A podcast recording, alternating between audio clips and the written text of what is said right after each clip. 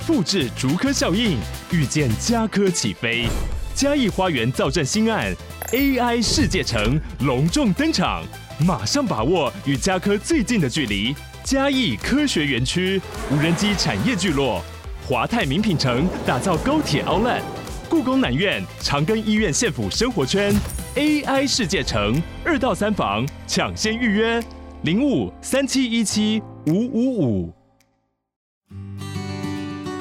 欢迎收听《闺蜜听你说》。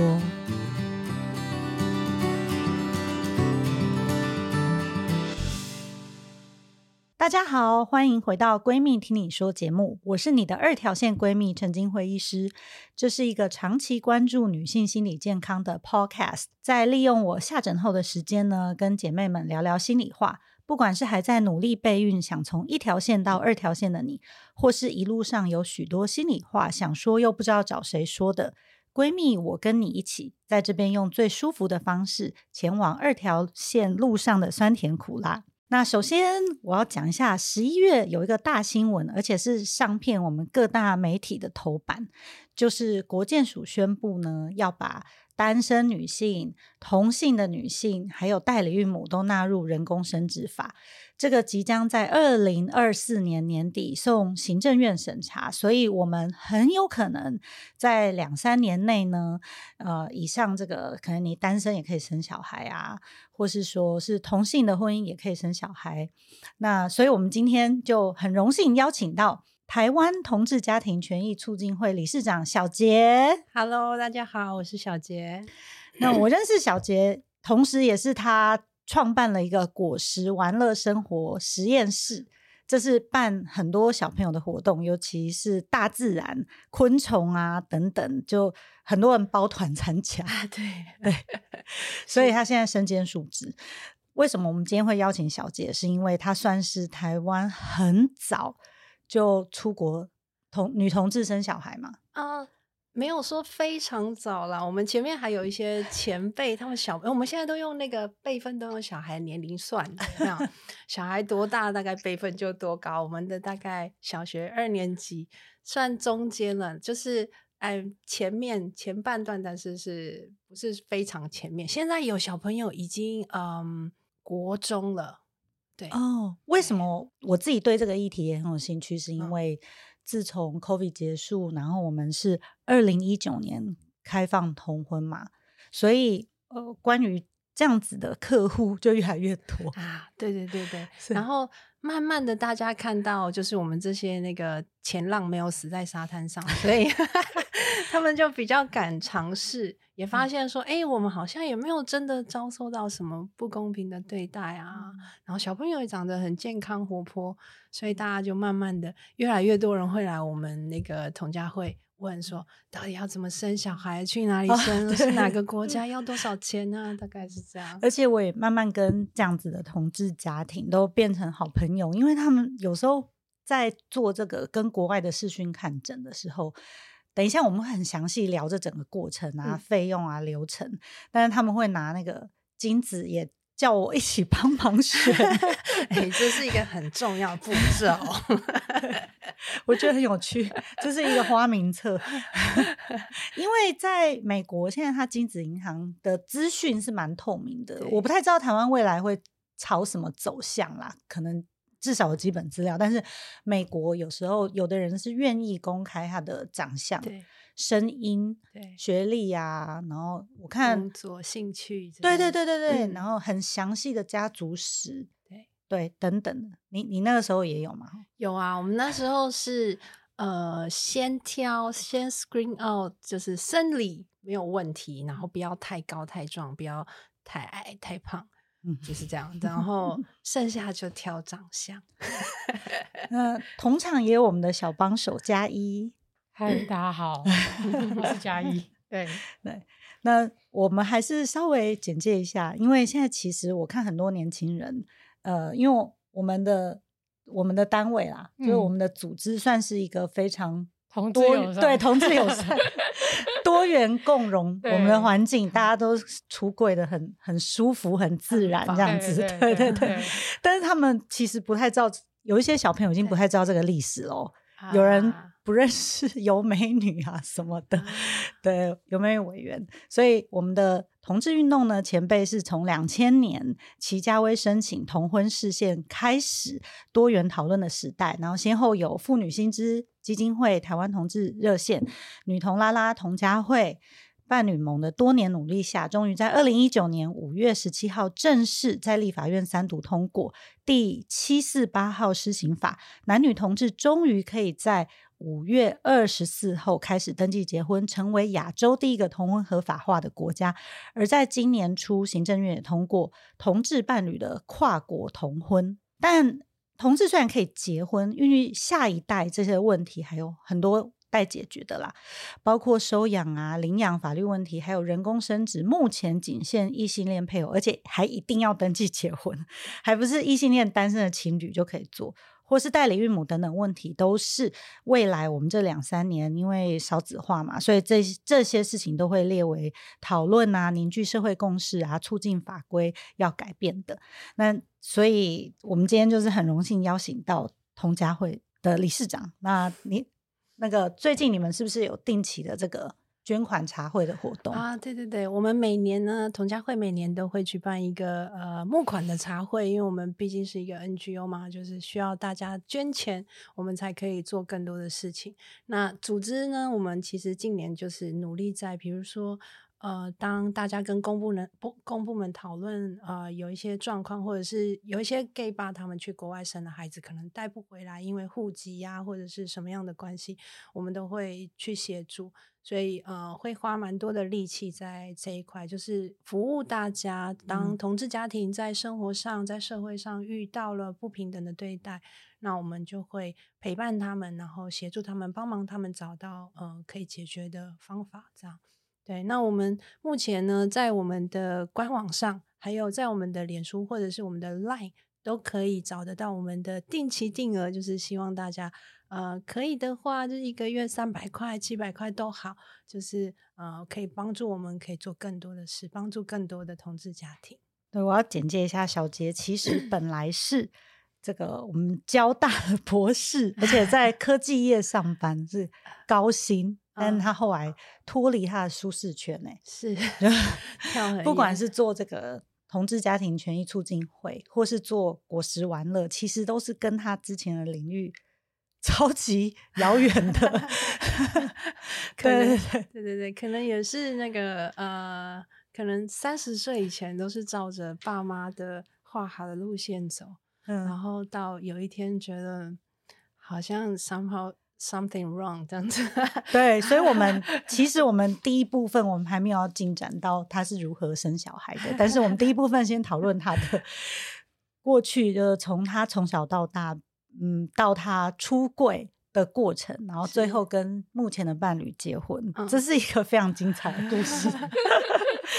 之前跟小杰聊天，我们下巴掉下来，因为他其实从小被他爸妈是用精英教育在栽培。从小是补习呀，然后全部都是第一志愿，国中、高中到大学，一路栽培到博士。对，大你你你有回想起你是什么时候开始意识到你的性性倾向吗？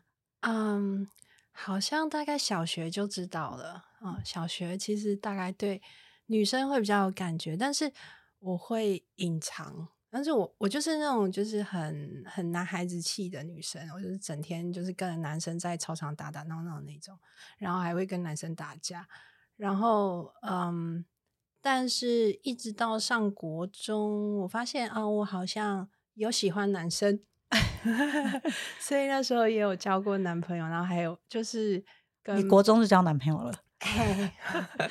嘿，但是 爸妈不是很严格？对，很严格。然后我妈就是那种，就她想要听，但是又想说，如果严格制止的话，我就不会跟她说这样子。但是还是会说啊，你还是要专心念书啊，这样。但是那时候就是纯纯的爱，就是我帮她写联络簿，她帮我写联络簿这种。对对对。然后上了高中以后，后来我就念了呃二类组。呃，我应该是说。我高一念了三类组，我对于动物或者是生物好有兴趣。嗯、可是高一我们就先分组，但是因为有解剖课，然后就把我吓死了。我我不敢看到血，所以我后来高二就转了二类组，然后就你知道我们全班好像四五十个人吧，只有四个女生。嗯对，就是那个。你后来上班应该也是吧？对对，就是 永远都处在一个阳盛阴衰的环境，所以你要不交男朋友也很难。所以就是一路、就是，所以高中也交男朋友，对，然后交女朋友好像也很难。所以我跟我现在的伴侣在一起的故事很有趣。那时候大概是我啊、呃、博士班快要毕业的时候，然后我从来没有交过女朋友，从来没有。你到博士班才开始交女朋友？嗯，就是我有很多很要好的同学，然后我会对他们很好，好到像像男朋友对女朋友那样。可是就是闺蜜，他们就是把我当闺蜜。你是说班上的男生、女生、女生、女生？但是我自己也会交男朋友这样子。嗯、然后呃，遇到他很有趣，是有一天。我就写论文写得很烦，然后我就上网看，然后就忘了是哪一个那个交友网站哦，他很可爱，他就写他有两个那个啊 column，他一个写我是男生或我是女生，他可以选择，然后我要找男生或女生，就想很久，后来我就注册了两个账号，我一个账号写我是女生，我要找男生。然后另外一个账号写我是女生，我要找女生，OK，然后就两个都打开来同时聊。我记得我是女生，我要找女生的那个账号，没多久我就遇到他了，然后就不知道，就是感觉蛮聊得来。我们好像聊没有多久，就说好，我们就是约见面这样子，大概应该是一个月内。因为我那时候在交大念书嘛，就新竹，然后但是我妈就是让我开车上学，我是住桃园，嗯，然后我就说好，那我要去台北找你这样子，他家住台北，然后我就开上来之后，我们就在一起了，这样子太快了吧？就到现在就默默的十几年啊，就 哇，所以你其实就跟你第一个交往的女生在一起到现在，对对。所以你觉得你是在那个时候，比就是两个账号突然觉得你应该是这个账号的人吗？啊、呃，就是女生找女生这个账号，应该嗯，就是 bisexual 吧。然后但是比较偏女生多一点点，嗯、对，就是真的跟女生在一起之后发现，哦哦，I like it 这样子，嗯嗯嗯、多很多，喜欢多，对对对对，就是以前没有真的尝试过，对。但我们有听说你一个很神奇的经历，对，你跟现在的伴侣交往以后呢，突然有一天你跟了一位男同志结婚，突然觉得那个八点档好像都演真的，有没有？就是哦，因为后来因为我的爸妈其实基本上很传统，嗯，然后他们认真的遇到呃。同性恋他们的用词是很严厉、很不好听的，嗯，他们会说那个是呃变态，或者是诸如此类的，就是注解。所以我一直就跟他在一起蛮久，一直都不敢跟他跟我爸妈讲，嗯，然后我就会一直说，呃，他是我同学什么什么的。哦，你们就是室友。所以，所以 你你爸妈以为你们是室友住在一起，大部分都是这样。对对对，然后嗯，比如说我可能回家，他也会跟着我去啊，然后就是去哪就是都差不多都是这样子。然后，可是我爸妈就开始觉得，哎，你应该要要结婚，适婚年纪到了。对对对，他说，因为我爸妈很在乎我有没有生小孩。他们从很久很久以前就一直说你一定要生小孩什么什么，但是理由就是那种很传统的理由啦，传宗接代啊之类的。然后他又觉得，呃，反正你已经毕业了，你现你现在已经毕业，然后开始工作，那时候开始在科技业上班，啊，做一个研究员这样，然后。我爸妈就开始处心积虑的帮我找什么相亲相亲对象，真的什么什么什么婚友社啊什么的，然后我就觉得好烦哦，然后就是心里面想说，到底要不要跟他们讲？然后那个时候就是一直在争。那你有真的去吗？有，我有去，要去吧？你是一定要去啊？被压着去，很尬聊吗？被被压着去，你是尬聊吗？没有，就是很尴尬，然后。也没有什么聊得起来，然后你其实你知道吗？就是 会走到婚友社的那种，其实是 已经爸妈已经觉得没什么希望了，好像是，好像是。然后，所以就也没有遇到什么就是可以聊得来的人。嗯、对对对。然后到后来，我爸真的催婚催到急了，真的是老。所以你那个时候为了逃避再去婚有色，你觉得这个东西有点痛苦？对对对。然后我就想说，靠，总不可能全台湾只有我一个人有这种困扰吧？这种社会就不可能嘛？就是逻辑上来讲，一定有很多人跟我有一样的。而且你那个时候，你那个时候是真的，那个时候民风算还蛮保守的。对对，所以一定大家都隐藏着。对对对对对对。然后，因为其实我我算是半路出家的同事同志啊，就是我也没有在关注什么同志社群，从来没有，就是。到突然三十岁哦，你跟一个女生在一起，你也觉得还好，反正你就每天我们就是一起煮东西吃，一起去看电影什么，就是生活过得很好。你也没有觉得你需要去加入一个什么运动去推广什么东西，嗯、对。所以我对同志社群也很不熟，嗯，然后我就硬是注册了一个 PTT 账号。然后就去观察，嗯，有没有人人抒发同样的困扰？对 对对，就看一下哦，那他们都在哪一个版出没这样子？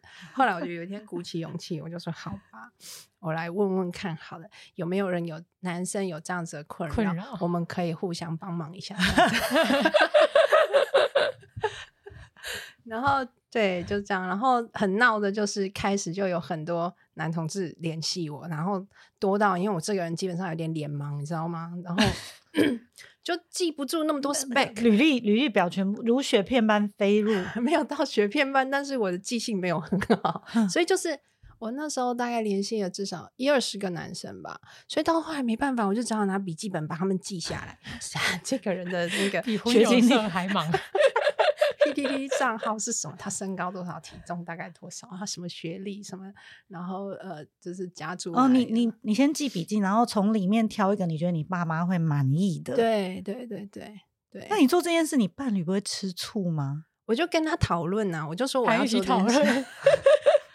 吃醋是不会，因为那就是假的嘛。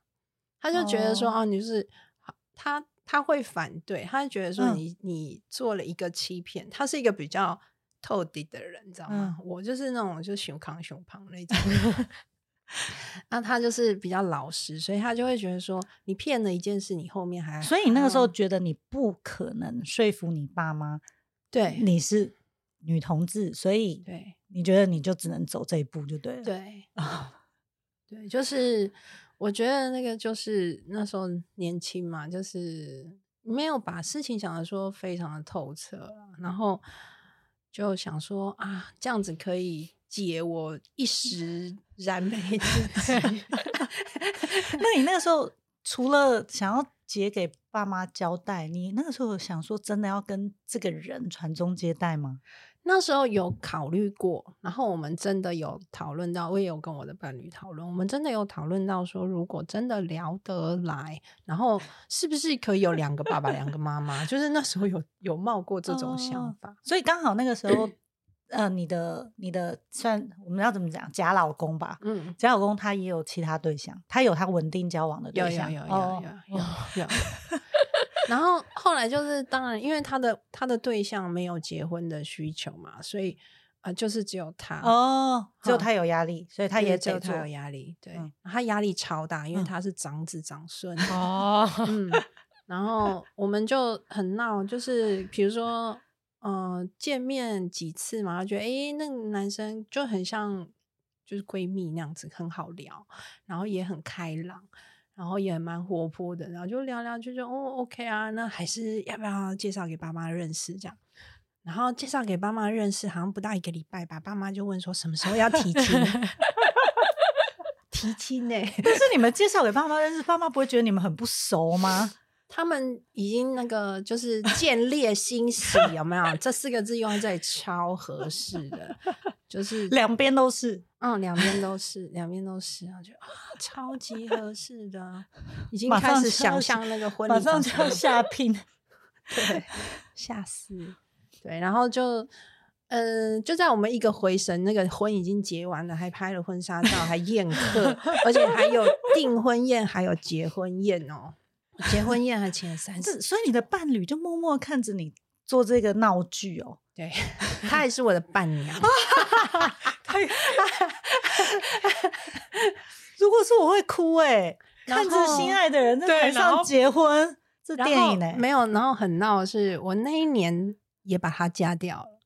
就是因为我在，我就说我拿了笔记本，然后我就认识了。我这边 candidate 很多，你再选一个，换你选一个。但他有结吗？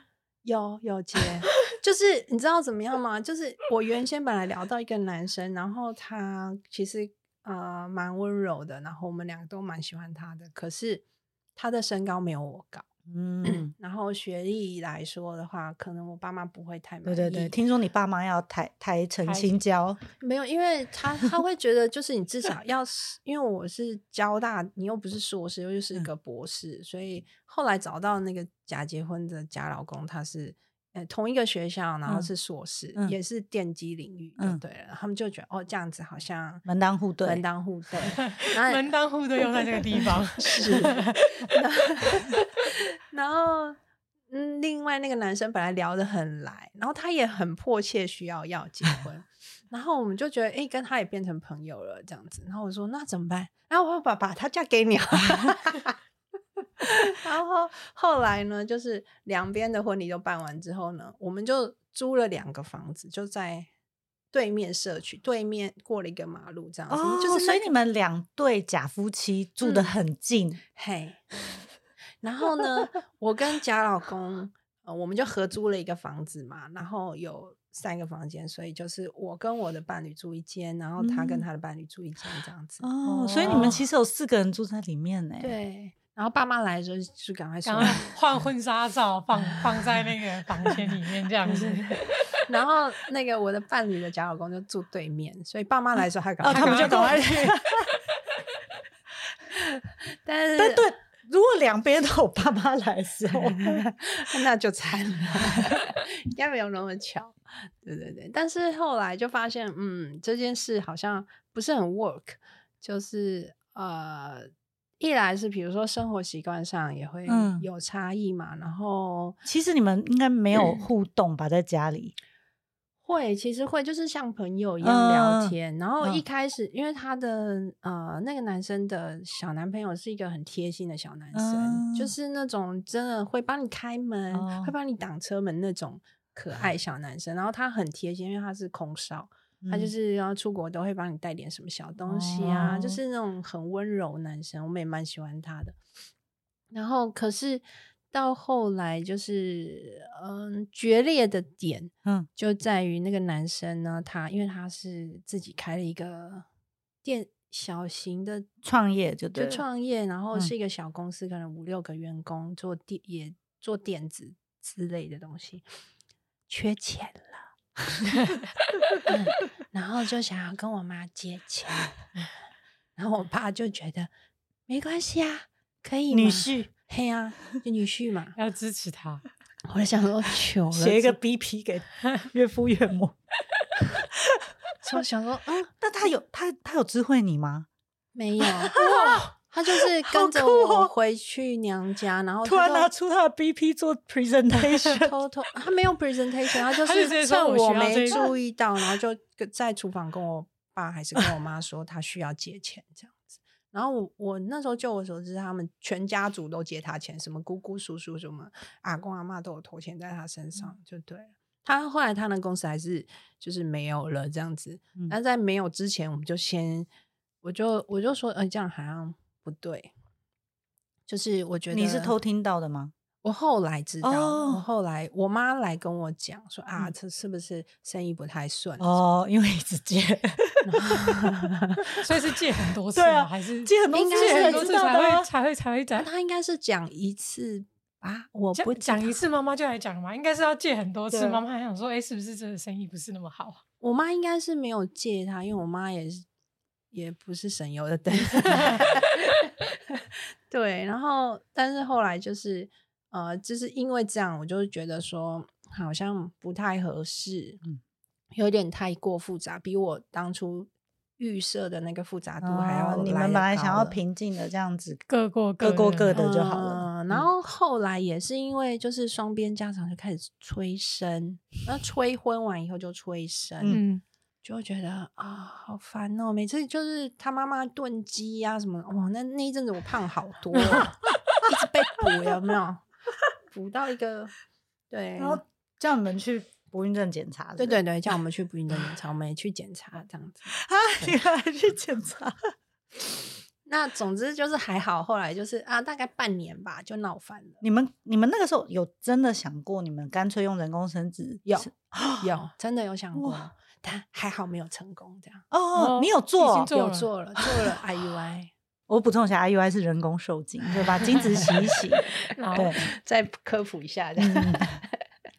哇天呐，真的哎，差你们哇，好酷哦，好，太疯了。嗯、那后来是因为我忘了，反正就是一些小事累积起来，到后来他就开始出现那种就是 gay 的那种 drama 性格，嗯，就是会什么情勒吗？他是他的用字就会比较像《甄嬛传》吧，但是我们女生就会觉得，因为我连《甄嬛传》都不看，你知道吗？我后来发现《甄嬛传》就是异性的女生。跟 gay 会爱看，这样有 包。我们这样会不会全部的 gay？我们这样应该不会，请大家，请大家不要攻击我们。我们只是在讲单一个案，单一个案。对，我我好像问很多人，他们都说喜欢啦。那我我就觉得他的那个反应模式开始有点 drama。那后来就是也很容易就吵起来，就是主要是可能他也觉得说啊，你这个。意思就是说我是温室里面的花朵，然后不懂他创业的辛苦。对对对，其实跟一般婚姻也蛮像的嘛。对，然后他就会觉得说，你就是从小到大是什么、嗯、一帆风顺，一帆风顺啊，车也是妈妈买的、啊，什么的，你懂什么？不懂人间疾苦那种。他会把这个关系看得太认真了一点，好像 有。对，真的不就是假结婚嘛？就各过各的嘛？然后我就会觉得怪 怪的。后来就吵到的话有一天，他就说啊。好啦，去签字就是离婚，然后就，好好超开心，对对对。然后她她好像刚好跟她男友出国去，忘了去什么小岛玩，然后回来一下飞机，我就说快点，我在户政事务所证人的准备好，我真的要赶快然后就很很急促的，就赶快把它签完。然后就是反正铁青着脸，然后就是反正就是有点不欢而散。哦，结果她的男朋友还是你。那个离婚的证人，离婚也要证人啊！哎、欸，我们那时候好像 找了我伴侣的假老公帮帮忙当证人的样子，好像是。然后反正就是赶快弄完，我们就两个人就赶快找了房子，我们两个就搬出去。离婚那当下，他还在那边唠狠话，就是我觉得他已经有点那个情绪，就是觉得说啊，你你就是你会后悔啊，什么什么的。然后我就想说，我一点都不后悔 啊。然后他就说，嗯，我就说，因为我妈那边我已经有慢慢的透露说，啊，我们吵架不愉快啊，什么什么的，所以我有慢慢铺路。嗯，那最后离婚了，就是反正硬着头皮让他们念一段时间，他们他们过去了就好了嘛。可是他们家那边他完全没有，他不敢讲他离婚。对，然后我就说，嗯，因为我是顾虑到他妈妈其实也蛮疼我的，我就说啊，那你可能你们家你也要开始透露，因为字都签完了嘛。他说讲啊讲啊，什么了不起啊，没有在怕的，什么什么的。然后大概我们在整理搬家，再隔两天吧，他就突然铁青着脸，然后跑来跟我讲说：“叫你去讲，我们可不可以再去把结婚登记？” 当然不行啊！开玩笑，我好不容易才签到离婚，我怎么可能去跟你登记婚？好不容易骗到一个离婚，对啊、一下飞机就抓去户政事务所，吓死我了！我说没办法，不好意思。他说他不敢回去讲。我说你慢慢想办法，祝你好运。我先走了。对，大概就是这样。然后后来。大概呃，其实那一段时间莫名的，就虽然说是假结婚啦，可是因为我爸妈很不谅解哦。你你爸妈只只是觉得你们相处不好吧？他应该没有发现是假结婚。对对对对对对对对对对。然后觉得你经营婚姻不善。对，然后他觉得说啊，你女生就是你知道，他们还是那种三从四德那一套，嗯、就是你就吃点亏啊，什么什么的，哎，反正就是日子还是要过啊，你要这个就是，然后很很贱的是那个男生还去跟我跟我妈讲说，说想要再跟你结婚，对，他跟我妈讲说，我真的很喜欢 他，可以帮我劝劝他吗？我真的里外不是人，所以你妈那个时候还帮着他劝你，嗯嗯嗯嗯。对，然后后来就是，我就只能就全部都冷处理。然后我们两个搬家了，我就呃也不跟我爸妈说我搬去哪，哦，连爸妈都不说，因为我就不知道可以相信谁嘛。就是我就每天去上班，然后回家上班回家这样子。可是你伴侣那个时候还结着婚呢？对，但是他他的情况比较容易一点，因为他的对象他们家在。